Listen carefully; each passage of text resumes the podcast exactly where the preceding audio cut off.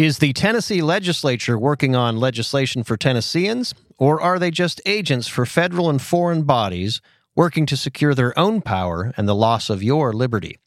Join us this week as we welcome an old friend to discuss bank failure, taxpayer bailouts, and a couple of interesting Chinese vulnerabilities to a ground war. My name is Kevin Kookogey, and with my good friend Gary Humble, this is the Freedom Matters Podcast.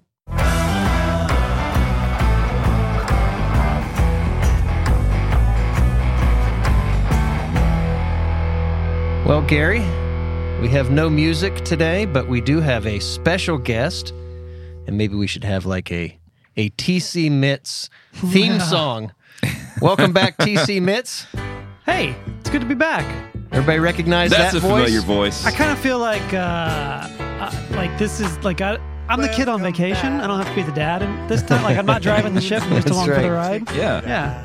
What's that old uh, game show they used to play where the person would sit in a room and you'd hear somebody else in their life talk? Oh, it's like the the is that the dating game where like they tried to get Well, I think it's I I think it's different than that. Where you would sit there because the dating game was was asking them questions about or, or or the spouse questions, you know, what would your spouse do or when they like the newlyweds game right. to see their knowledge of their spouse's um, interests. But I'm thinking of the one where uh, was it? This is your life, something Oh. like that. And um, you You're would sit obviously there, before my time. and someone someone would say something like, "Oh, I'm your, you know, I, I helped you build your first wagon," and then the person say, "Oh, Do they actually that's sound like a Muppet? Julie?" exactly. They That's- sound like Muppets. Yes, and they did a version of that on the on Sesame Yeah. Street. I think I do growing up. recall that. Is it like the, yeah, this is your life? Something like that. yes, yes, they do sound like Muppets. I missed that one. Sorry. well, welcome back, John. Thanks. I'm glad to be here. This is fun. Yeah, that's fun. What uh, I don't know how you guys do things now, but I'm here for the ride. Well, there's a lot going on. So, We changed everything, Hmm. actually. I'm sure you did. as you know, John, the studio has changed. Thanks, Well, it has. thanks to you. That's that's true. Lots of things have changed around here. I actually think a great place to start, and I asked Gary about this on Saturday. Uh, some of you know, I think we've mentioned it on here, but so Saturday we had. uh, By the way, Gary, it was a fantastic event. Anybody in in the audience, and I know we ran into a number of people at the event on Saturday that listened to this podcast, but I still the I'm referring to the behind the curtain event and the election security, election integrity event we had on Saturday. First of all, Gary, you did a great job. So I want Thank to you. honor you and say that was fantastic. It was the a it was the a, MC is not the typical suit I wear. um and it's and it's hard when you don't know personally everybody that you're emceeing right Mm-hmm. and introducing. John, thank you for your help too and the presentation and and uh, and being there and and and running camera and running That- some that's table all stuff. I did. Like I well, I know, but there was parts of my team that did other, you other you got up too. early on a Saturday morning to do that. I did. Do appreciate I, f- I that. felt it at four o'clock that afternoon too. But for those who didn't attend, Gary gave a it was in the introduction and he read to the audience excerpts from a conversation that he that he had with ChatGPT hmm. about election integrity and I thought that just played so well that I said, "Gary, would you please do this in the podcast or at least some of it because it's kind of remarkable what happened when you when you ask questions to AI and how AI actually responds. Well, and you sort of, you know, I definitely through the questioning led it down a path. Nonetheless, the conclusion that it ended up drawing on its own was quite incredible. And so this was a uh, this was on March sixth. Is when I had this conversation, and I'm sure many uh, that listen have heard of the the new Chat GPT that's been put out by OpenAI. Of course, you know now that I've used it, yeah, they're they're tracking me, but they're tracking me anyway. I mean, Right. yeah, who You have a phone. They're tracking you. I don't know how you get away from that. But so I had this conversation and uh, I actually did not intend it to go there. And I just, but I asked it a, a, a simple question. I said, Do you think that an AI might ever be allowed to vote? And uh, of course, it thought perhaps, you know, maybe. There, there might be some ethical concerns, clearly, but maybe we could get over those ethical concerns. and If there's one thing I've noticed when talking with Chat GPT, it thinks very highly of itself. yes, So- exactly. Well, in, in this case, it, it thought maybe we may eventually think it's highly of it. It, it does Right. itself. All right. So, um, so we we talked about that, and then I said, okay, well, I, I understand the ethical concerns, uh, but what about could AI maybe just be used to enhance a, a human's ability to to vote and to make good decisions? And it, it seemed to be pretty open to that. po- Oh, absolutely. But it, it began to acknowledge uh, some challenges. In fact, it says AI systems are only as unbiased as the data they are trained on. and and there's always a risk that an AI could perpetuate or amplify its existing biases and inequalities in the political process. I have a, I have a question about that. A a, a procedural question. so we know that AI gathers not only the data that's input in the creation of AI, which AI is admitted right there, mm-hmm. Yeah. but they're gathering from all sources, right? Correct. They- It, it just like sucks in everything that's been written in common source and social media, and media, and otherwise. So my question is, in the future, will or fu- so we think. Uh, yes, we're so so we're told, and It could be sucking in sources that the programmer who built the AI wants it to suck in. Mm-hmm. So we don't we we don't doubt that, do we? no, but I'm just saying like it's not all sources necessarily. Exactly. No, I agree with that part. But It's it's sources based on a filter. Correct. exactly, and Built they- by a human they're- who yeah. obviously has biases. everybody has biases. Yes. So my question is, will the AI of the future? Let's say we, Gary asked these same questions in a year from now. Will the AI of the future take into account the answers that AI has given to Gary today? In other words, will they admit in a year, A, that there's ethical considerations, and B, now now I've already forgotten what that second point was because it was important in my analysis. Well, well, that it was it, it could possibly help humans make better decisions, but it's but it's acknowledging that perhaps it could it could have some biases that would affect its Right. ability to do so. So will AI in the future eliminate that part and say no no no we don't have biases? Mm-hmm. Or yeah, or will it or will if it is gathering a broad swath of information, is that going to allow the AI to evolve on issues like we do? You know, as it's as it's fed more information. You know, does it- like we do. You- does- you you mean as does far it as get convinced? Yeah. Does it change its mind? yeah yeah you because when you mean evolution of of ideas right you mean Right, when we discover we're wrong about Exactly. something that the Earth isn't flat it's actually round we change our ideas. Yeah. Well, it, in the natural process of AI, it should do that. But the wrong hands get a hold of Yeah. AI, then it won't do that. yeah. How would you ever trust that it's actually making its own deductions? Correct. Yeah. It's not. Yeah. And it's already in the wrong hands. It started in the wrong hands. Well, true. True. So, All right, so sorry, Gary. So well, so it acknowledges these biases. So then I say, okay, well, there are many concerned about cheating. Possibly could AI be used to reduce to reduce voter fraud?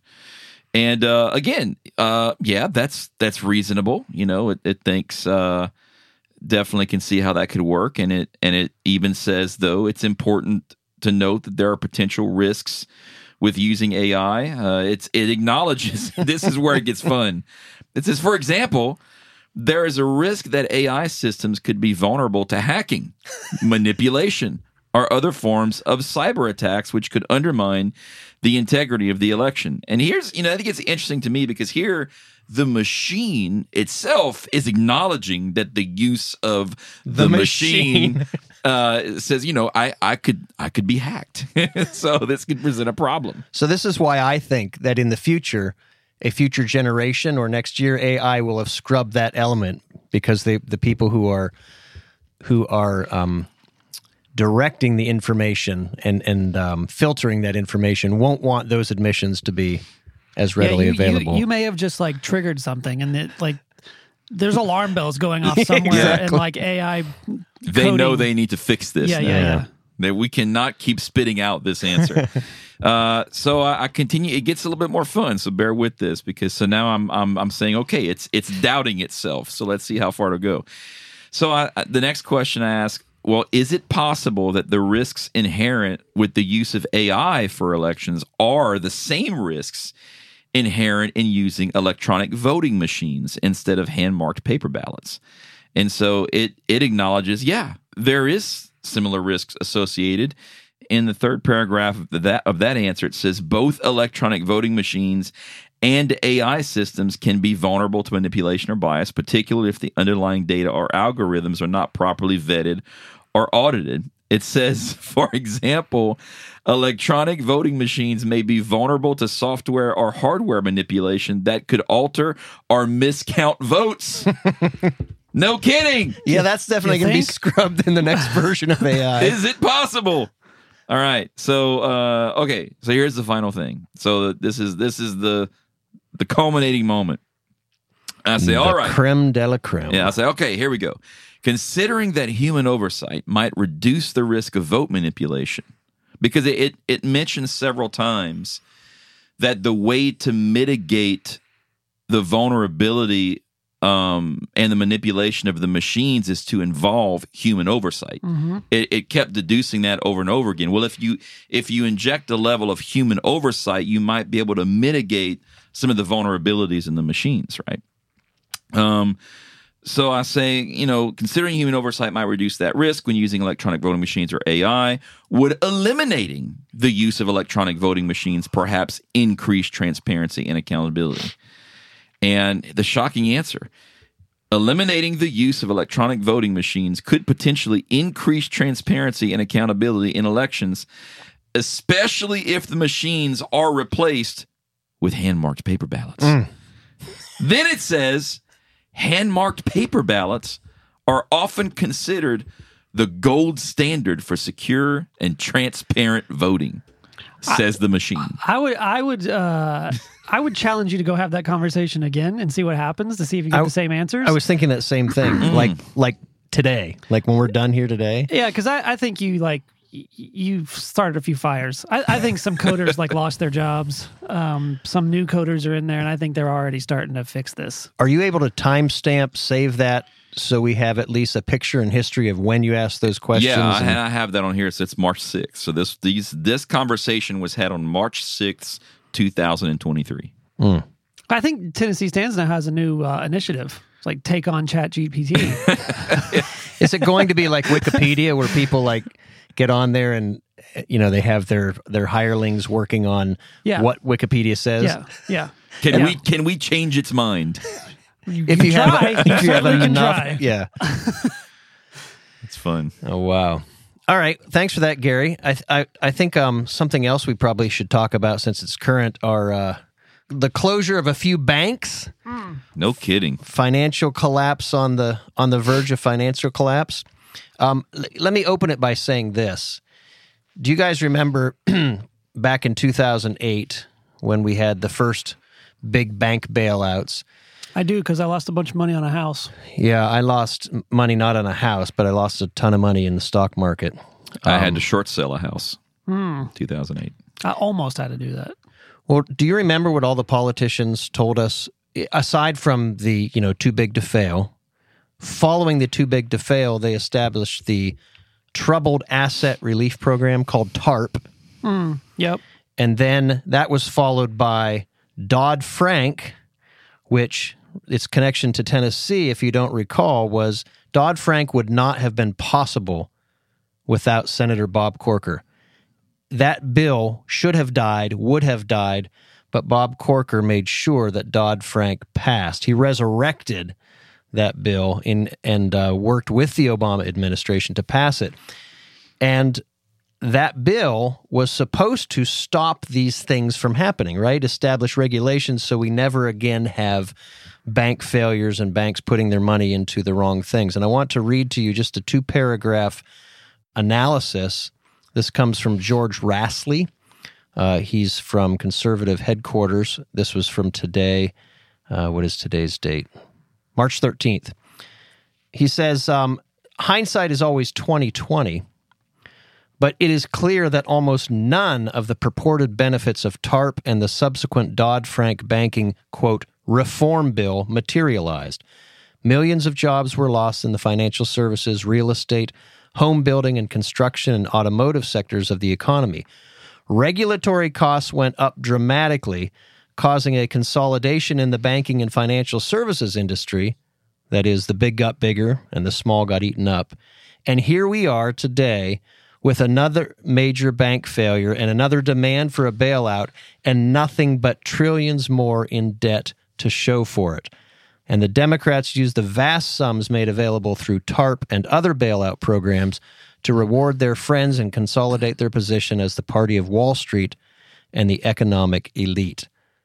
So, over the weekend, we were told at the beginning of the weekend that the feds were going to shut down the bank, take over it, right? And only the people who had um, money that was in within FDIC limits were going to be protected. Well, over the weekend, there must have been some arm twisting because the feds came out today and said essentially they're going to bail out this bank and bail out the bank in New York that also failed uh, failed this morning. Um, all of which are uh, banks that were investing in. Well, the one in California was investing in new properties in um, you know high tech things, and the one in New York was particularly invested in cryptocurrency. Well, actually, the one in in uh, in Silicon Valley was was doing some of the same things they were doing in 2008. They they were buying up these these bulks of uh, batches of mortgages and things like that. Yeah, that's how it actually actually proving the point. Yeah. I, I just meant um, the type of people that were. A lot of that money was in uh, oh, from the the their customer base. uh, yeah, holders. Yeah. Gotcha. was Silicon Valley. Yep. Um, new but, ideas. but the investment strategy though that failed Yes, the bank was the the, same same, thing. thing. they did in 08. Yeah, and then you have banks giving. So the people who were running that bank were getting huge bonuses, right, before it closed down. Bonuses as, as Which- recently as which last hit Friday. when the when the Fed raised interest Yep. rates, that's when it took them down. Yep.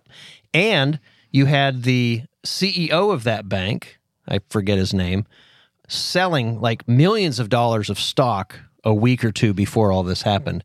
And yet over the weekend, you have all of the people involved, or most of the people involved, essentially um, offered protection by the government. And this is what's this is what's amazing because you have Janet Yellen coming out today and saying the reason that they're bailing this out is to protect the taxpayers, which makes no sense because where is Janet Yellen getting the money to bail out these banks? Uh, from That's the us. taxpayer. From the taxpayers. They, they must think that we're really stupid, and I, I suppose there are some people who are voting for them that are stupid. No, it's but- Ukraine. Did you hear that? Ukraine's sending all of our money They're back. giving it back. Yeah. Oh, Oh, that would have been a great. That would have been a great proposal, yeah. right? Yeah. Oh, we'll bail out the banks provided it comes oh wait, from what that we was sent to Ukraine. FTX. Never mind, they already gave it back. But I mean, it's stunning to me. She says, uh, Yellen says, these actions will reduce stress across the financial system, support financial stability, and minimize impact on business, household, taxpayers, and the broader economy. Blaming it on, by the way, she said, well, interest rates rising are what caused the pressure on these banks. And she says interest rates rising, of course, resulted from inflation.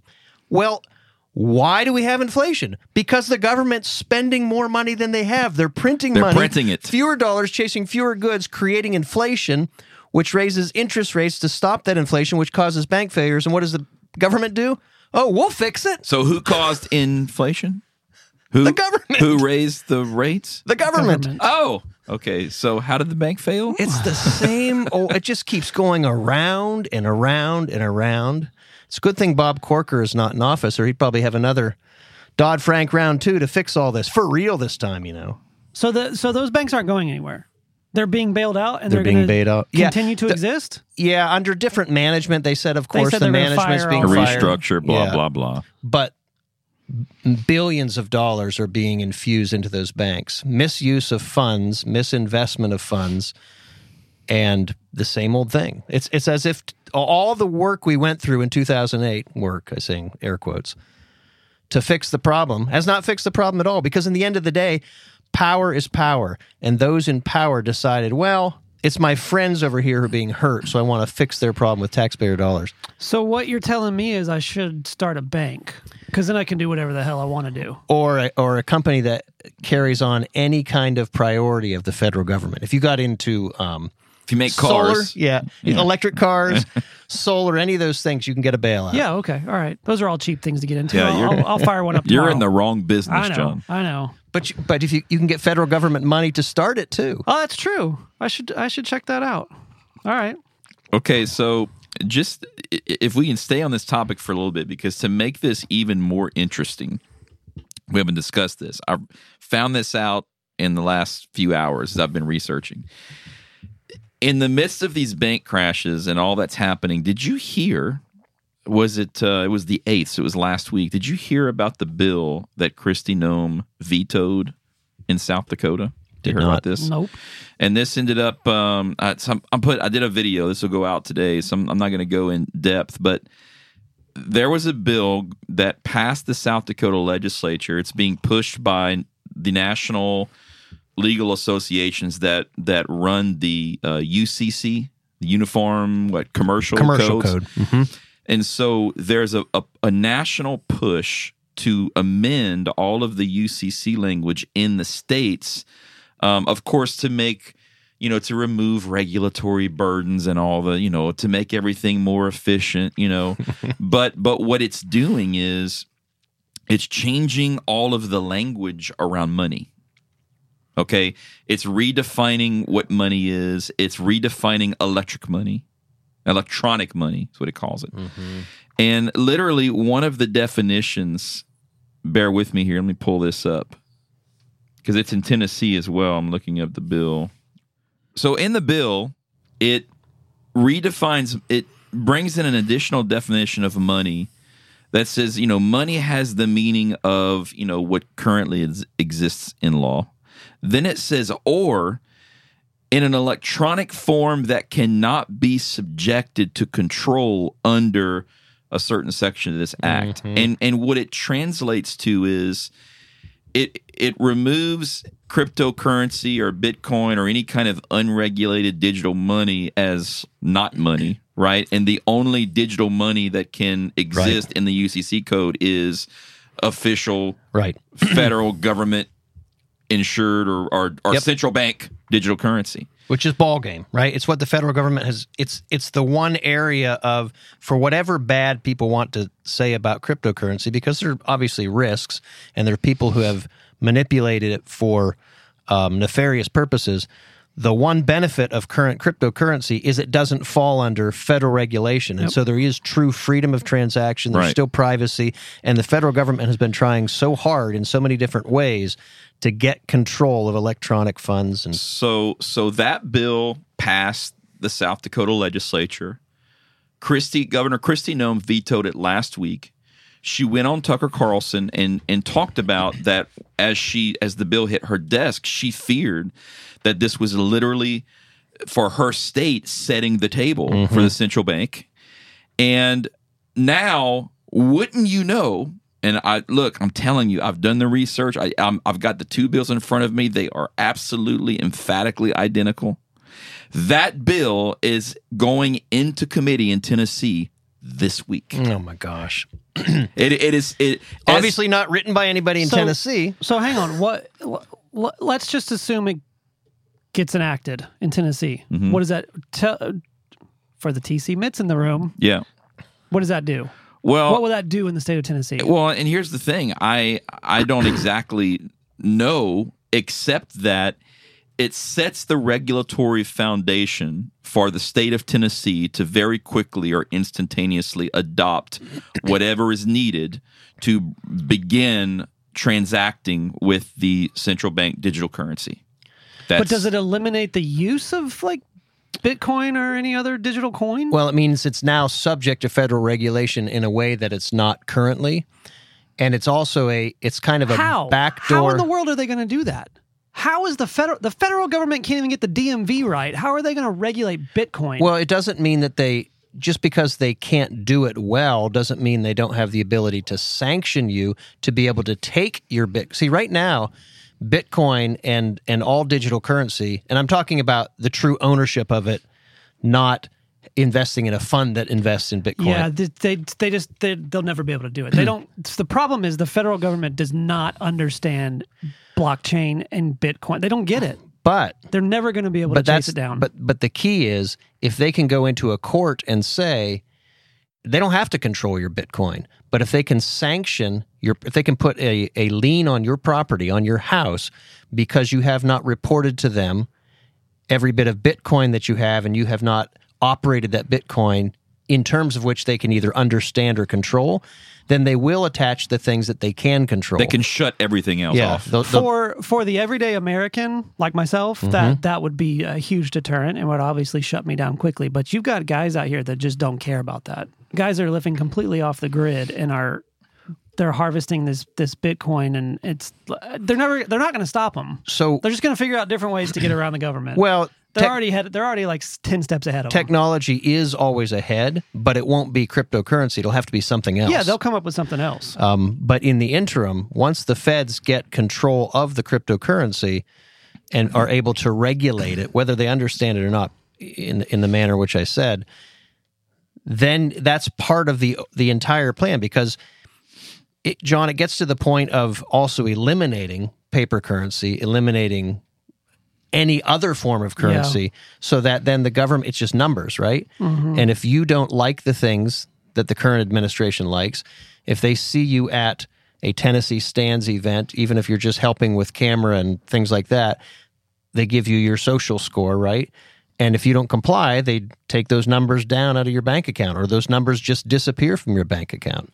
So it's part of it is the first step, and that's why it's so nefarious. That's why it's so evil because they'll pass it under an innocuous statute, right? Oh, just a, a change in the UCC code to make it all equal and more efficient. And when that's- and when that's their the real message. motive Yep. is we're going to control, get control of this digital currency because they know that that provides a lot of freedom for people from that regulation. Hmm. And, and check this out. So it leads me to the last bill. There, there's another organization called the Conference of State.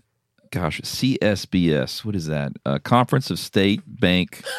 I could Yes, think, I I can could go- I think can of something. Yeah. Yeah, Conference of State. yes. Hang on. Let me let me pull this up. All right, Conference of State State Bank Supervisors. And the CSBS has been around since early 1900s, I think 1902, I believe. And basically what they do is you ever you know how you have a mortgage broker and they have that that in MLS license Yep. number. Yep. Yep. And so that that's sort of what they do, and they they handle you know regulations across the states uh, for mortgage brokers and all this sort of stuff. But they're so in 2021, they drafted a piece of model legislation called the Money Transmission Modernization Act. Arizona was the first state to pass it. Not many have passed it yet. But guess where it is now? Oh, It's in Tennessee, being carried by Jack Johnson, and who's banker. And wouldn't you know, I found this thing in there today. It's already passed the Senate. Hmm. And it's already passed three committees in the House. It's headed to Finance, Ways, and Means this week, which means it will be on the House floor next week. And if it passes the House floor next week, it's headed to the governor's desk. this Money Transmission Modernization Act is a 60 page bill here in Tennessee. Again, I, was I- it? Was this started under a caption bill that nobody knew about? no, no, it was it was filed in full, and I but I went up, I pulled the CSBS model legislation. I mean, it's almost page for page verbatim. All right, so this is a national move. Listen to this additional definition of money. All right, This is on the Tennessee bill. this is on the Tennessee bill that's Okay. already passed the Senate. Okay. Okay. Money, so A means a medium of exchange that is authorized or adopted by the United States or issued by a foreign government. Okay, no problem there, right? Money is something we issue. And then if a foreign, if we're going to accept foreign currency, we have an exchange process. So that's all fine. But here's letter B. And includes a monetary unit of account established by an intergovernmental organization or by agreement between two or more governments. That is the Oh. new definition of money. That is a new currency. World currency. create yes, created by now a collaboration, an intergovernmental organization. hmm Without representation by some faraway king in Belgium, right? It's it's really it's incredible that I'm I, I all this happened this morning. I'm finding all of this legislation going through the state of Tennessee, including one that was vetoed last week. All the while, these banks are failing. And again, the, the, the thing that is also as important for people to understand is This is no longer, this is what's changing at the state level. States are no longer passing legislation that comes up through or at the behest of The people. the people of that state, Yes. right? They're taking boilerplate legislation that's been created in Washington, D.C., in some think tank, some leftist progressive think Yes. tank, and they're all looking at the same thing. This is more of the chipping away of state sovereignty and reducing us all to mere provinces, Yes. just geographical locations. That that is a great point. I mean, in in both of these cases, yes, these are all pieces of model legislation with with national backing, and the the whole idea is about uniformity in state legislation. But mm-hmm. that that is actually the like your state the antithesis Yes. of of what it's supposed to be. Yep. States are supposed to be different. Oh my gosh. Hmm. and and and you know which is look it is the underhanded move towards centralization mm-hmm. and and and they're just they're doing it right under our noses with with quote unquote uniform legislation that's centralized government Yeah, cent- centralized world government, Yeah. nonetheless. And it makes you. I, my brother always asked me this question. He's like, "Why?" So you take someone like a Barack Obama, and then at a state level, someone like a state senator or a governor. Whenever they enter into an agreement that yields authority and surrenders sovereignty, either from the state to the federal government or to a world order, at what point do they wake up and say, Well, I'm not going to be the guy in charge? I mean, they've surrendered their own power too, unless they're so arrogant to think that they're getting a seat at the table and they're Yeah. going to be able to Well, they probably are. control the levers of power. Well, until until the tables are set, then there's still going to be a fight among the quote unquote people at the table because somebody's got to be the boss, Yeah. right? Yeah. and um, I think they've been they've been promised something that they will, that will never be delivered on in order to surrender your sovereignty and Gary's sovereignty and my sovereignty and our families. Ca- I, what makes a guy like Jack Johnson read that and think it's cool? i don't know i Like mean what? Like because somebody let's put aside. because the chamber of commerce told him to Well, but why would? Well, okay, I won't go. That that question answers itself. Why they would think that's okay, but what can the Chamber of Commerce promise Jack that would make it okay for him? Power. Mm-hmm. constant support and power Votes. yeah special interest money But the future but I think you're you're getting to the point at what is your power if you are nothing but a puppet of the people who have paid for you to be in that position? But I don't know how you read that as a quote unquote self proclaimed conservative Well, it's not. and think that's okay. Like centralized go that's what it spells out, centralized government. So how do you read that and think it's yeah, I'm cool with this? I don't know, but it's all good. He he he saved the children this year. So Did he? I missed that one. yeah. So he says, Wow. We- he, we- he saved the children? Did he make the children? yeah, no, he saved them from mutilation and he saved them from the Oh, drag right, queens. Right, right, right, and- right, right. So um, he's good. He's good for this year. So let me do a Mike Boozer's Mike Boozer wears glasses. Why did, did I miss this? Is this a new segment? Wait, were, was that after you had? I guess so. 'cause I don't know what you're talking about. So Mike Boozer wears glasses. I'm kind of hurt because that means John hasn't listened to some of the Yeah, episodes. sorry, I No. thought I thought that was during John's I reign. thought so too. I don't remember. this Maybe one. John has the memory of a goldfish. That's possible. That's possible. So, as a refresh, Mike Boozer wears glasses is something that started in my family when I was a child, and it it's a non sequitur. It's if you're going to say something that's completely unrelated to what we were just talking about, say Mike Boozer wears glasses. oh, they that sounds switch- familiar. Yeah. yeah, yeah, yeah. and, okay, and it all right. derived from when I was a child, and I came home from third grade and found out that my friend Mike Boozer, who previously was not bespeckled, all of a sudden had new glasses. And we're sitting at the dinner table, and somebody said something talking about you know the business of the day, and all of a sudden I just blurted out, "Mike Boozer wears glasses," and everybody in my family thought that was funny because it it just didn't relate to anything. Yeah. So Mike Boozer wears glasses. I want to read an article to both of you, and, and we'll comment along the way. But this this goes in the china closet, and it's a point that's never I've never seen this written about, and it's a point that I think warrants reading this article from from stem to stern, from top to bottom. I find it fascinating and it's pretty believable. I don't know. I, will just get into it. The name of this article, it's from the Epoch Times. Um, it's called Food and Soldiers China's Strategic Weaknesses. And this came out uh, last week, March 3rd. So on December 7th, 2022, a gentleman by the name of Edward Luttwak, a strategy consultant to the U.S. government, gave the keynote speech at Japan's National Institute of Defense Studies, NIDS, on security affairs. The speech was entitled, Can China Fight a War? Now, most media outlets didn't cover the NIDS conference, and almost none of them mentioned his speech, Luttwak's speech. News sources missed an opportunity to highlight some of China's most important strategic weaknesses.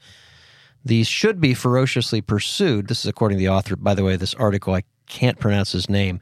Guermantes Lailari. Forgive me if I get that mangled. Uh, he says these should be ferocious, ferociously pursued if the Chinese Communist Party orders the PLA, People's Liberation Army, to conduct a military operation against Taiwan. Okay, let me stop for a second. We have to think about this critically for a second because if, if this gentleman is giving, he's a consultant to the U.S. government. So if they if the U.S. government has hired him, they must believe that he thinks like them, right? The U.S. government is not going to hire someone that challenges their worldview. And the foreign policy belief of the U.S. government and the entire Washington uh, apparatus still to this day is that China is not an enemy, but merely a competitor, right? And you can't get that out of their heads yet. It's starting to, to crack on the edges. So, to be critical, we would say, well, anything this guy says, you take with a grain of salt because he's a U.S. government consultant. But the fact that the media did not cover this and refused to talk about it shows that maybe he did present a challenge that they didn't address. All right, so number one, he asks the question Can China wage a war? He says, Would the Chinese government actually initiate war operations, implying specifically to go to war against Taiwan? And he noted that leaders of countries such as Putin in Russia, um, whether in U- Ukraine in the last year or George W. Bush in 2003, he said both of those men were, are quite capable of starting wars that they cannot possibly win. He says it's true of Russians and Americans, and it's even more true of China.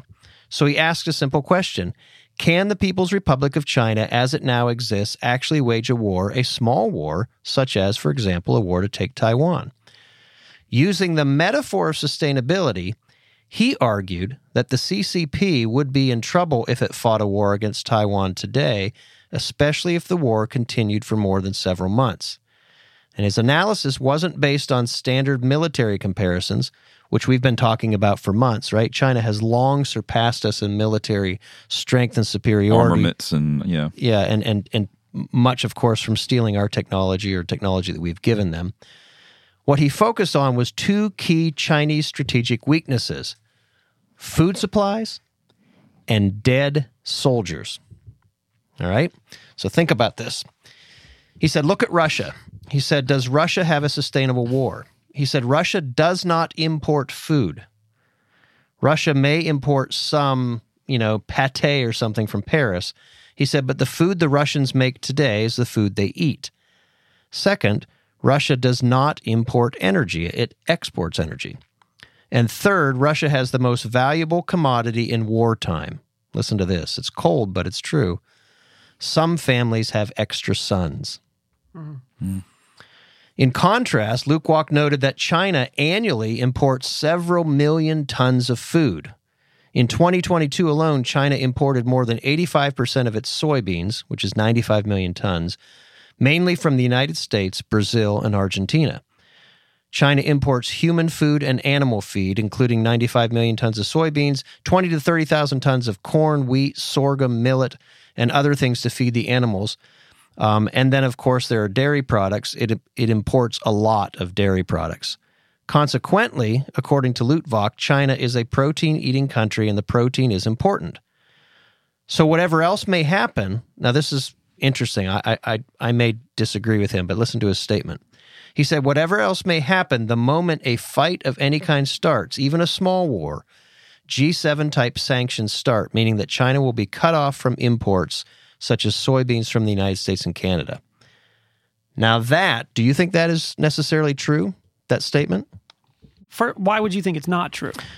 Because our foreign policy apparatus believes that China is a competitor, not an enemy. So if China invaded Taiwan, would we necessarily deem that something to fight against, or would we continue to supply them food and say, well, you know, issue them a letter instead to say, bad China, you shouldn't do that. But yeah, we'll keep selling you food. My hope would be that he doesn't see them as a as a competitor. Well, no, what'd you just say? He sees them as a Competitor instead of an enemy. yeah. Uh, my hope is that he doesn't see them as an enemy now, but if they make a move like that, mm-hmm. he would see them as an Right. enemy. And that's what Lutvok is saying, the author of this, or or the guy who gave this speech. And I don't know if that's true. You would hope that's true as Americans that, okay, physical war, confrontation, even then, would we continue to supply China with tech? I know, we know that current House of Representatives would not, but would the Senate, would the president, would they still be in favor of, well, we can still let things go through to China? I don't know. It's, mm-hmm. it's a fair question. We could always just send it to Ukraine and then have FTX get the food to China. There's other ways. good, good way to tie in both Ukraine and the bank. Are you and- like are you laundering food now? Is that what you're doing? I'm, I'm just do all sorts of things. So let's assume, though, okay, so I do have that question. I'm not sure, but let's assume that we would put sanctions on China and, and stall their food supply. He argues that once a war starts, he says within three months, they'll have to kill most of the pigs and chicken, the mutton, and the beef that they have. He claimed that during Mao's rule over China, people survived because they ate more simply. They didn't have much meat and certainly no yogurt. China used to be self sufficient. In other words, it used to be the way that Russia is now for food, but now it's completely different today in 2023. Lutvok noted that Chinese leadership failed to ensure that China would continue expanding local sources of food.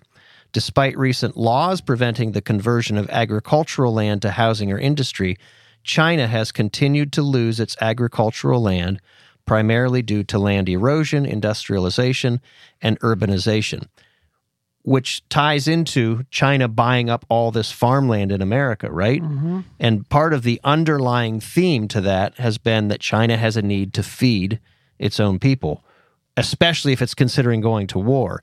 If they know sanctions are going to be imposed, one way to try to get around those sanctions is to say, well, we own that land, you don't. So you can't sanction us from growing food on what is, quote unquote, our own land. And there'll be more meat available for the Chinese if Bill Gates can convince all the Americans to 3D print That's their meat. That's right. That's right. It's all connected. 3D printed meat. Uh.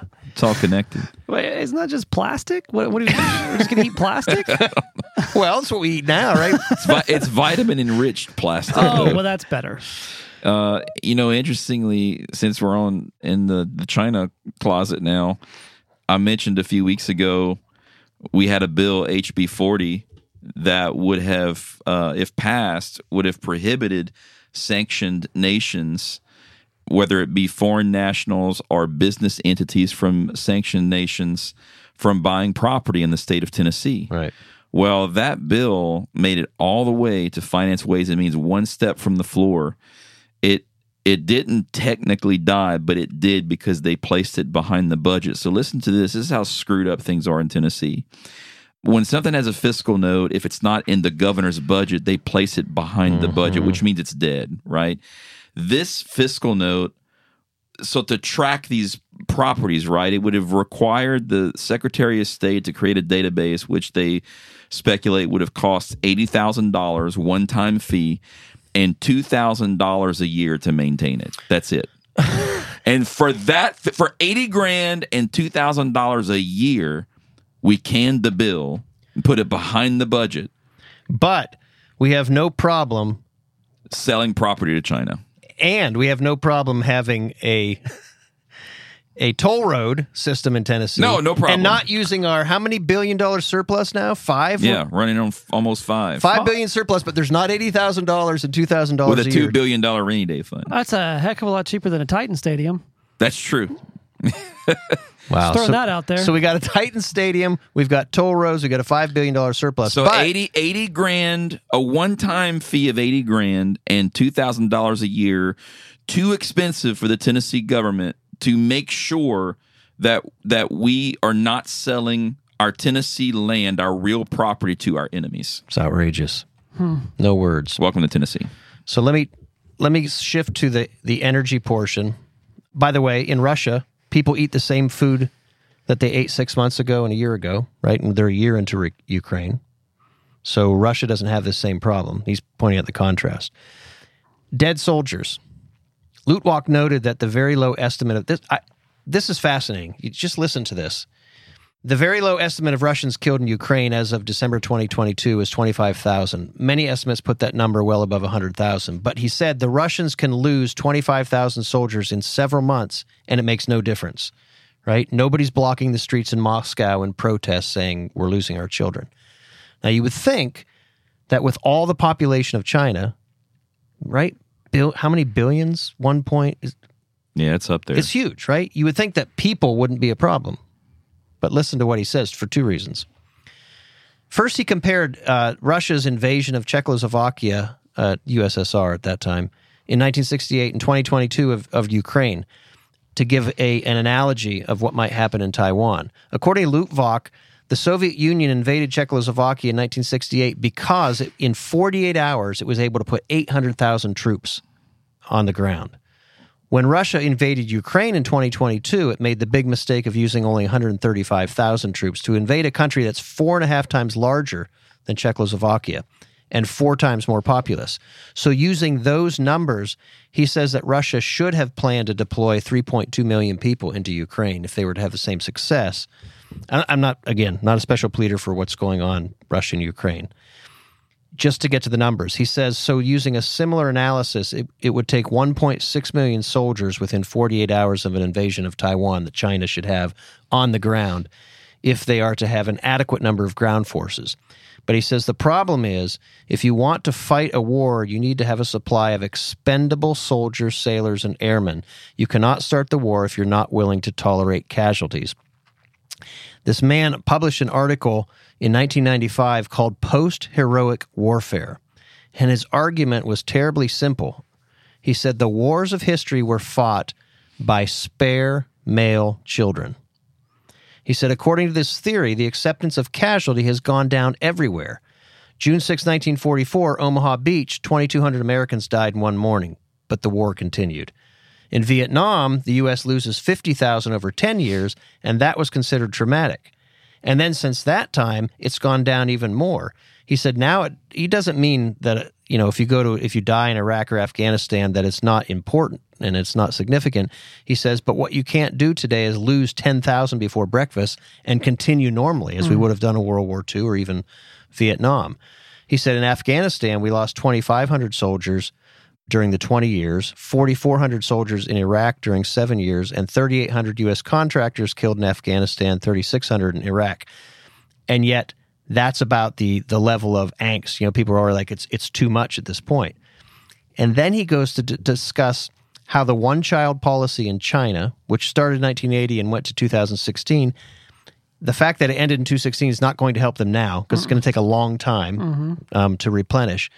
So he said, if you look at the Galwan River Valley of Ladakh, which is in India in 2020, he said it's very informative because there were approximately 20 Indian soldiers that were killed in that clash, and only four Chinese were killed one officer and three soldiers. And he says what's interesting is the difference in how India and China handle this. India had a, a big a big funeral and they had uh, a big public discussion of this and kind of went through their mourning and and and all of that at that time. China didn't talk about it for seven months. Four, they they lost four soldiers and couldn't talk about it for seven months. And this is what happened in those seven months. The officer's wife, the PLA officer's wife, was a local music teacher. She was promoted to a position as a music professor at a major conservatory. And the three enlisted soldiers were also each given special propaganda value. One soldier, who looked very young, was made into a local hero. Another soldier was made into the good guy who was reported to have said, I will give my life to defend the motherland, every inch of the motherland. I'm here to defend every inch. And of course, Ladakh was never part of China. And then the third one, the CCC presented him as a very traditional soldier who supposedly wrote a letter to his mom and dad before he died saying, Dear mom and dad, I'm very sorry that I will not be there for you when you need me. But if there is an afterlife, then I hope to be there with you. Which is also funny because communists don't believe in an afterlife. Mm. But you have a seven month period where the Chinese government, communist government, was so concerned about the impact of losing four soldiers that they took seven months to even tell them about it and used it all for highest propaganda value to how they can make it look like this was a good thing. In short, the author's point is the tolerance for casualties of the Chinese Communist Party isn't anywhere near what it would need to be. Very low. Now, he, he ends the, the whole speech by saying he's not confident that the fact that China can't fight this war means that they won't try to fight it. But I found that fascinating. It's, it's just a different perspective. We all of us tend to mirror. Well, right? the the fear the fear there for me is as I, as I am processing everything you just said, they have a very low tolerance for ground warfare, which which means that the existential threat is nuclear warfare or or, or something that they do have a tolerance for because they they won't be able to beat us on the ground so they're gonna they're gonna quickly and immediately divert to a, a more catastrophic type of warfare or something that prevents us from being able to do absolutely anything to stop or them, an so they EMP won't have one strike or casualty. something like that. yeah, EMP to shut off all of our elec electricity and to completely blind us by taking out all of our satellites, right? And that's what they've always been working on. So Yeah. I just found that fascinating. I it is. I hope that wasn't too long of a read. No, that was good. It is interesting. Yeah, I've always thought of China as having you know all these people and Sorry, 1.4 billion. I just looked it up. Oh, thank you. Yeah. Yeah, I didn't think it was 2 billion, but if I had to guess, I would have been over. I, I thought it was 1.9, but 1.4 is a heck of a lot. TC Mits, John, you're welcome back anytime. Thank you. Make sure you listen to a few episodes here and there so you know what Mike Boozer wears glasses means. Okay, I got my homework. Done. all Thanks, right, Gary. Take care, everybody.